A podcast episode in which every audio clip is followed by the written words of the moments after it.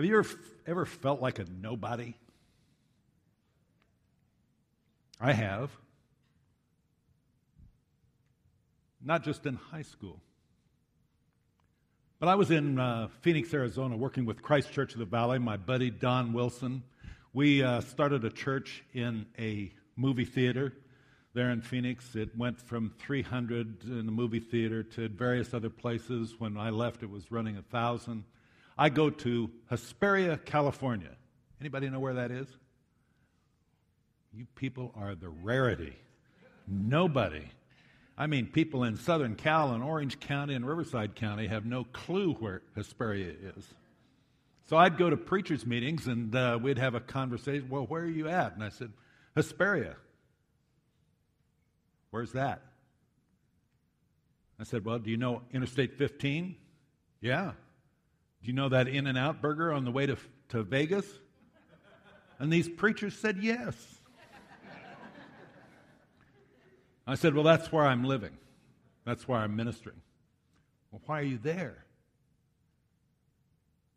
And the question had the tone of, What in the world are you doing there? Why aren't you in a real community where you can grow a church? How do you answer that? Here's how I answered it there are people there who need to know Jesus. But their question made you feel a little bit like a nobody. I went there and started feeling a little bit like a nobody. The ministry and the philosophy of ministry that is still active and working powerfully in Christ Church of the Valley in Phoenix was the same one because I helped develop it that I was using then in Hesperia. Well, this little church was 170 people. They were on eight acres. They had 8,000 square feet under roof. And uh, they were a discouraged bunch. They had four factions that were vying for power. And I show up, and 170 in the first year, we start averaging 239. Okay, that's great, that's good. The next year, we were averaging 222. The next year, we were averaging 210, finished the year. And I'm wondering, what's going on? I know I'm doing the right stuff, and I'm doing it in the right way. And so finally, I couldn't figure out an answer, and in prayer, I just simply said to God, God, if you want me to be a preacher in a church of 200, so be it. And I'll serve you faithfully. And the next year, the graph started this way. At the conclusion of that ministry, after 21 years there, we had uh, 14 acres. We had 26,000 square feet under roof. The church was, uh, offerings were way up. Our attendance peaked at 600. And God took that opportunity to say to me, Yeah, you're a nobody. But you are somebody that I will work through to accomplish what needs to be done here.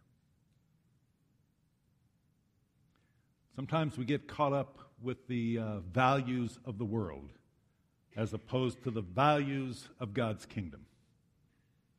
And the pressure that comes from outside begins to push us into a mold that we need not be.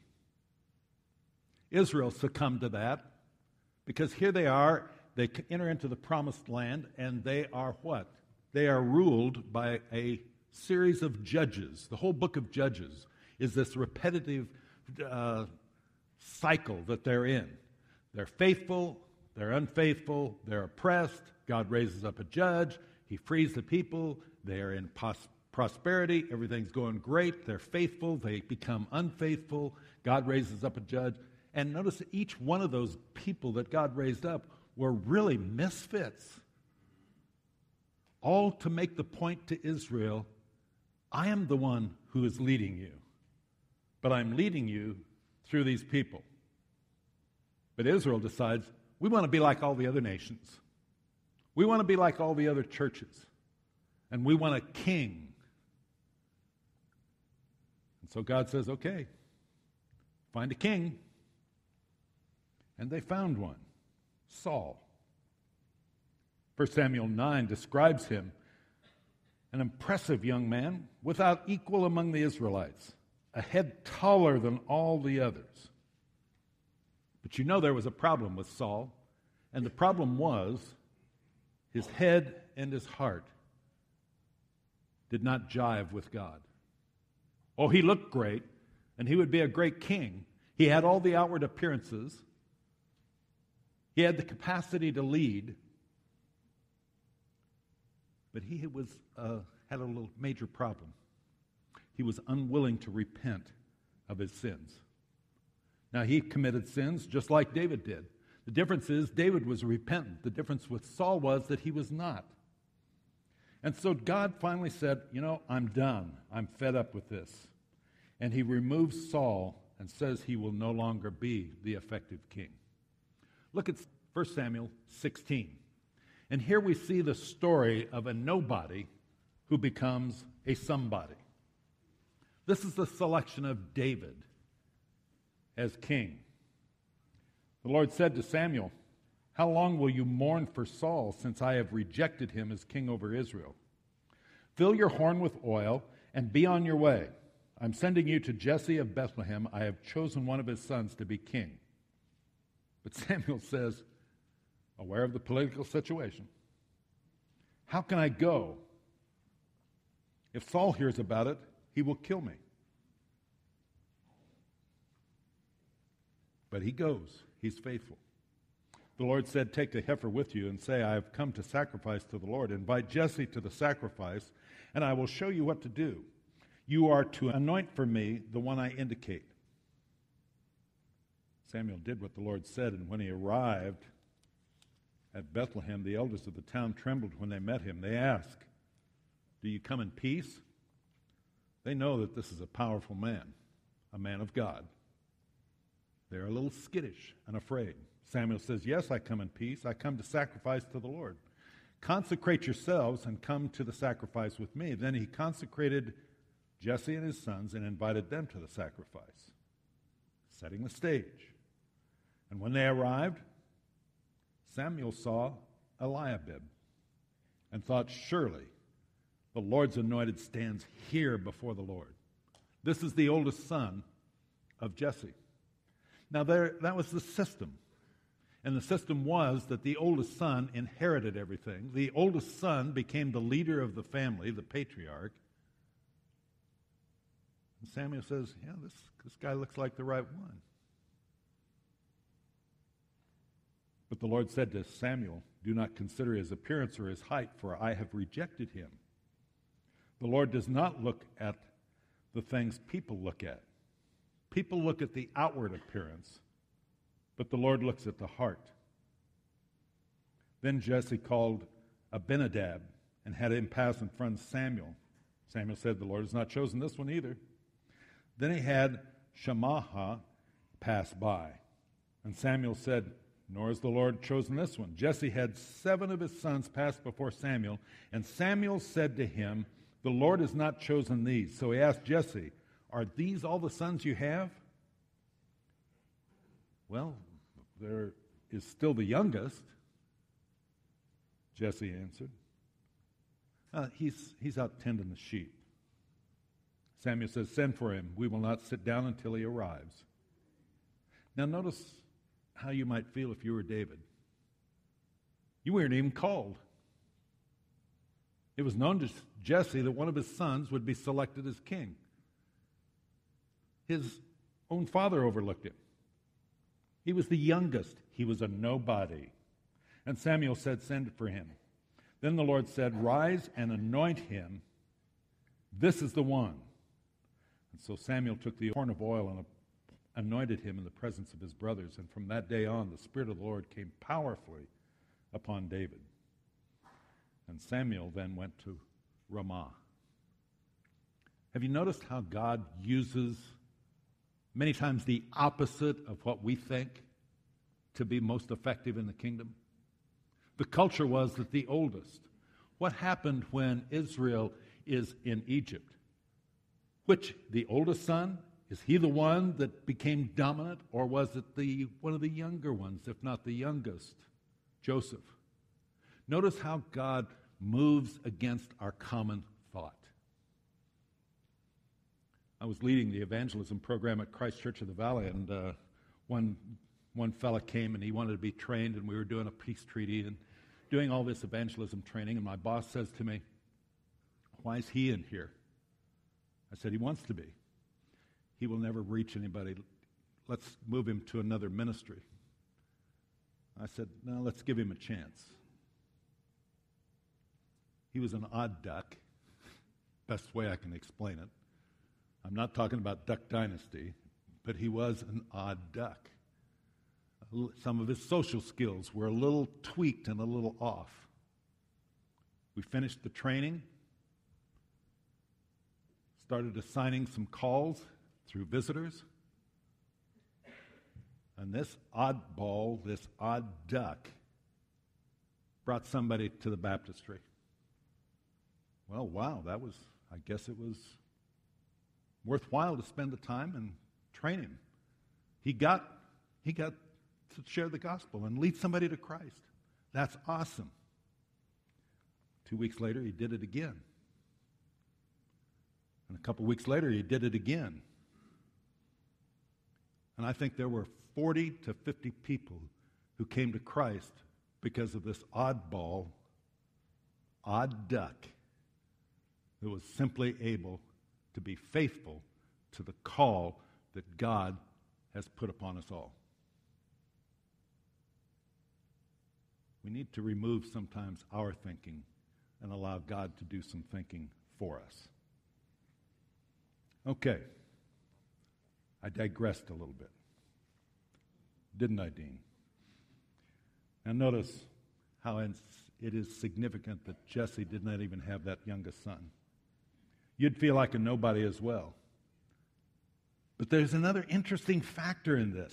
Here is David chosen by God, and as you look at 16, 12, and 13, he's chosen by God. God takes a nobody, makes him somebody. He looks upon the heart, not the outward appearances. He's chosen by God. And what does he do after he's been chosen? He doesn't flaunt it. He just goes about his business, even though he had been forgotten. He goes about his business and back to the sheep. Now, Second Chronicles 16:9. For the eyes of the Lord range throughout the earth to strengthen those whose hearts are fully committed to him. God is looking for the person, for the people, for the congregation that is fully committed to him. And what that says to me is God is looking for you. He's looking for you to be that fully committed individual that says, Whatever you want, Lord, that's where I'll go, and that's what I'll do, and that's what I'll be. Has God ever moved you? He moved me. And the process was not pleasant. 21 years in one congregation.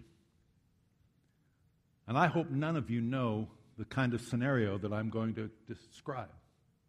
A couple staff, a couple elders, they decide they want some things different without taking it to a congregation. And they say, Shear, you're done. There's the door. 21 years. There's the door. I met with a gentleman to kind of counsel through that process in January. And in the process, he said, I was in prayer last night and I need to tell you something. I said, okay. He said, God told me to tell you to tell you thank you for not dividing my church.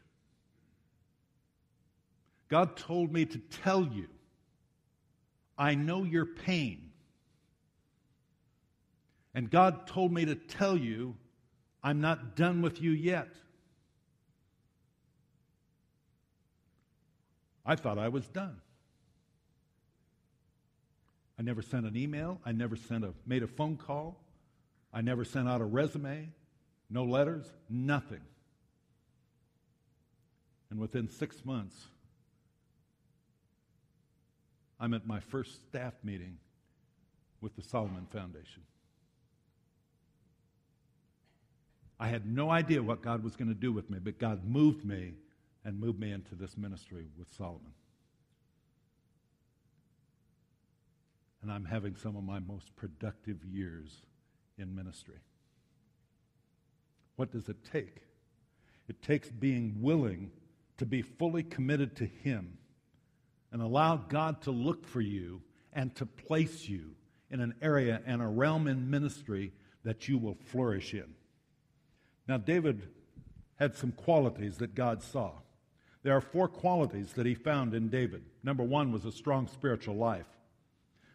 1 Samuel 13, 14, but your kingdom will not endure. The Lord has sought out a man after his own heart. These are the words to Saul. You're done as king. And God has sent out, sought out a man after his own heart and appointed him leader of his people because you have not kept the Lord's command. This is David's strength. This is the strength of the oddball, the odd duck I was telling you about, fully committed. This can be your greatest strength in your family, with your friends, within your church a man, a person after God's own heart. What does that mean? That means a strong commitment to God no matter what. I will trust him no matter what. I won't do it my own way as Saul did. I will listen and I will wait, and God will lead me. We see in Psalms 8 the powerful spiritual life and expression of David. We see it throughout the Psalms. O Lord, our Lord, how majestic is your name in all the earth. You have set your glory in the heavens. Through the praise of children and infants, you have established a stronghold against your enemies to silence the foe and the avenger. When I consider your heavens, the work of your fingers, the moon, the stars which you've set in place, what is mankind that you are mindful of them? Human beings that you care for them. You have made them a little lower than the angels and crowned them with glory and honor. You have made them rulers over your works of your hands. You put everything under their feet all flocks and herds and animals of the world and birds in the sky and the fish in the sea and all that swims in the paths of the sea. Lord, our Lord, how majestic is your name in all the earth. He had a passion for God, a strong spiritual life, but he also had humility. He knew who he was, but because of that strong spiritual life, he knew whose he was. And so when I went through my time in the desert, so to speak, I still knew who I was. And I knew whose I was. And sometimes preachers get it all wrapped up and think my role as a preacher is who I am as a person. And when that gets yanked away from them, they move into a fetal position and they don't know how to function. But somewhere along the line, I determined I was Gary Shear, who happened to be a preacher. And so when that was taken away, I was still Gary Shear, who loved the Lord God. humility, knowing who you are and whose you are. He chose David as servant and he took him from the sheep pens, Psalm 78 tells us. But his strength was his humility. He knew he was God's and God's alone. Proverbs 11:2 When pride comes, then comes disgrace. With humility comes wisdom. Knowing who you are and knowing whose you are produces wisdom. Integrity of the upright guides them. And David simply goes back to the sheep after Samuel leaves, waiting for God to speak to him and tell him and lead him when he then is to lead Israel. Number three is a servant's heart. When you have a servant's heart, you're humble. Notice how each of these progress. Strong spiritual life develops the humility, which develops a servant heart. When you have a servant's heart, you're humble. You do as you're told. You don't rebel. You respect those in charge. You serve faithfully and quietly. And every one of us is called to be a servant a servant of Jesus, a servant of the church, a servant of the word, a servant of God, which means he leads us. And we open our ears and we open our eyes and our senses and our heart to be able to be led by God and allow Him to be the leader. And that can be a very satisfying role. To not be in charge of His church, but allow Him to lead us as the church. A servant's heart, Matthew 20, 26. Not with you instead. Whoever wants to become great among you must be your servant, and whoever wants to be first must be your slave. And notice, a servant doesn't care who gets the glory. We want God to get the glory, to God be the glory. We want Jesus Christ to be the one who receives the glory, His Spirit, His Word. You see, as a servant, I have one great goal, and that is to make my master, the Lord Jesus, look better and to make his mission more successful. And I don't want Jesus to fail. And I don't care who gets the glory, I want Christ to be lifted up and honored and receive the glory. And as a servant, I just want to get the job done. The fourth characteristic that we see in David was his integrity. That Hebrew word of integrity means this complete, whole, and innocent, having a simplicity of life. David was a man of integrity. He was whole. He was complete. A man after God's own heart. Life can bruise you and beat you. But as a person of character, as a person who is a servant of the Lord Jesus Christ, you can move through that with integrity, with wholeness, and keep your head up because you're a servant of Jesus Christ. And you know that no matter what comes your way, you serve Jesus who will care for you now and through eternity. There's nothing I can't face because I walk with my Lord Jesus Christ. Integrity. Proverbs 10:9, the man of integrity walks securely. We can walk securely through this life.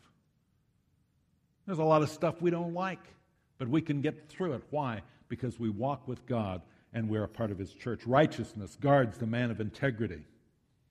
Psalm 78 describes David. David shepherded them with integrity of heart, with skillful hands he led them. Sometimes we worry about our image. There's no need to worry about your image. The thing we need to worry about is are we a person of good character? Do we possess integrity?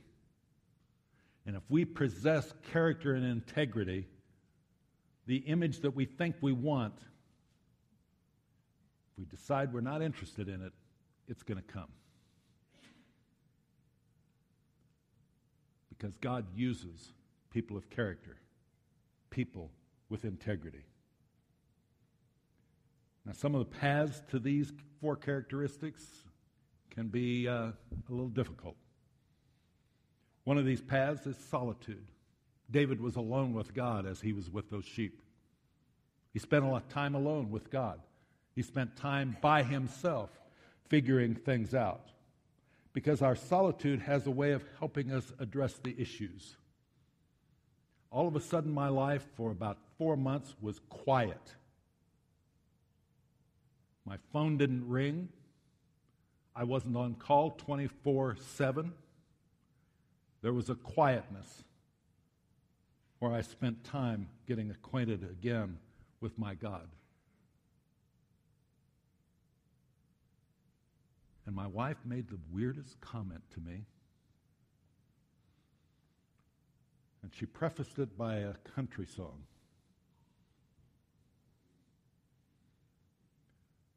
She twisted it a little bit. The line in the song goes, You ain't much fun since you quit drinking. And she reversed it and said, You're a lot more fun since you quit preaching. And as a nurse practitioner, she said to me, You're healthier emotionally, mentally, and physically, and spiritually, as I had four months of solitude. And it built character, it addressed issues. David, secondly, grew up in obscurity. This is another way that he trains his best personnel and his most effective kingdom workers. He grew up in obscurity.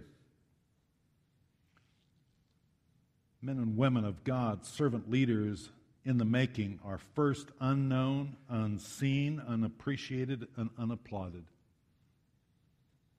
And in the relentless demands of obscurity, character is built because I'm not doing it to be seen. I'm doing it because I love my Lord God. I'm doing it because I'm a servant. And it builds character. And as strange as this may seem, this next comment, it's true. Those who first accept the silence of obscurity are best qualified to handle the applause of popularity. They know from whence they came and they know that the applause doesn't matter. And what matters is serving my Lord and God. A third training ground for these four characteristics is monotony. Being faithful in the menial, insignificant, routine, regular, unexciting, uneventful daily tasks of life and ministry. The church I grew up in had a little lady. She was a little old lady when I was a kid. 40 years she was in the lobby, foyer, narthex, whatever you call it, and would greet people who came in. She was there every Sunday. And if you tried to take her place, you learned the wrath of a little old lady. You didn't take her place. You could greet behind her, but not in front of her. But she was humble. She knew her place, she knew her gift, and she blessed hundreds of people with that ministry. A training ground where you keep doing the same things and you don't worry about the applause. And the fourth training ground is reality. The reality of being responsible when nobody's looking. You see, being alone with God doesn't mean you sit in some closet and think about infinity. It means you get alone and discover how to be more responsible and diligent in the areas of your life, whether it means fighting lions or bears or simply following direction that comes from spiritual leadership. It's in these little things, in the lonely places, that we prove ourselves capable for big things. Within our group of Christian churches, in the 1920s, there were three major dominant churches. I mean, they were well known. First Christian, Canton, Ohio. Central Christian in Phoenix. P.H. Welshimer led the first in Canton. P.Y. Pendleton led the church in Phoenix. And then a guy named George Taubman, who came out of nowhere into Long Beach First Christian Church. And Long Beach in the 20s was not the megalopolis that it is today. All three of those churches were well over a thousand in attendance in the 1920s. It was unheard of. All kinds of major denominations would come and ask their preachers, How do we do ministry? How did George Taubman get there? He served a little church in a farm community in Illinois, church of about 50 people. Now, it would be easy to just kind of slide in a little church like that, but he wouldn't do it. He studied hard, he crafted his sermons, he spent time and energy to, to develop them, and mastered his craft of preaching God's holy word. And then, for some reason, he was called from that little bitty church to Long Beach and built a church of a thousand. Because where he was unknown, he didn't scrimp at all. He gave it 110%. And then he was ready for the next stage and the next step. We all feel like we're not anybody. We feel like we're not somebody, but a nobody. No one knows us on the world scene. No one knows us on the national scene. Nobody knows us at the state level or at the county level, maybe even within the city or a neighborhood or even within the church. And we get kind of down about that and we think we have nothing to offer. We think we've got too many flaws to lead or to be somebody.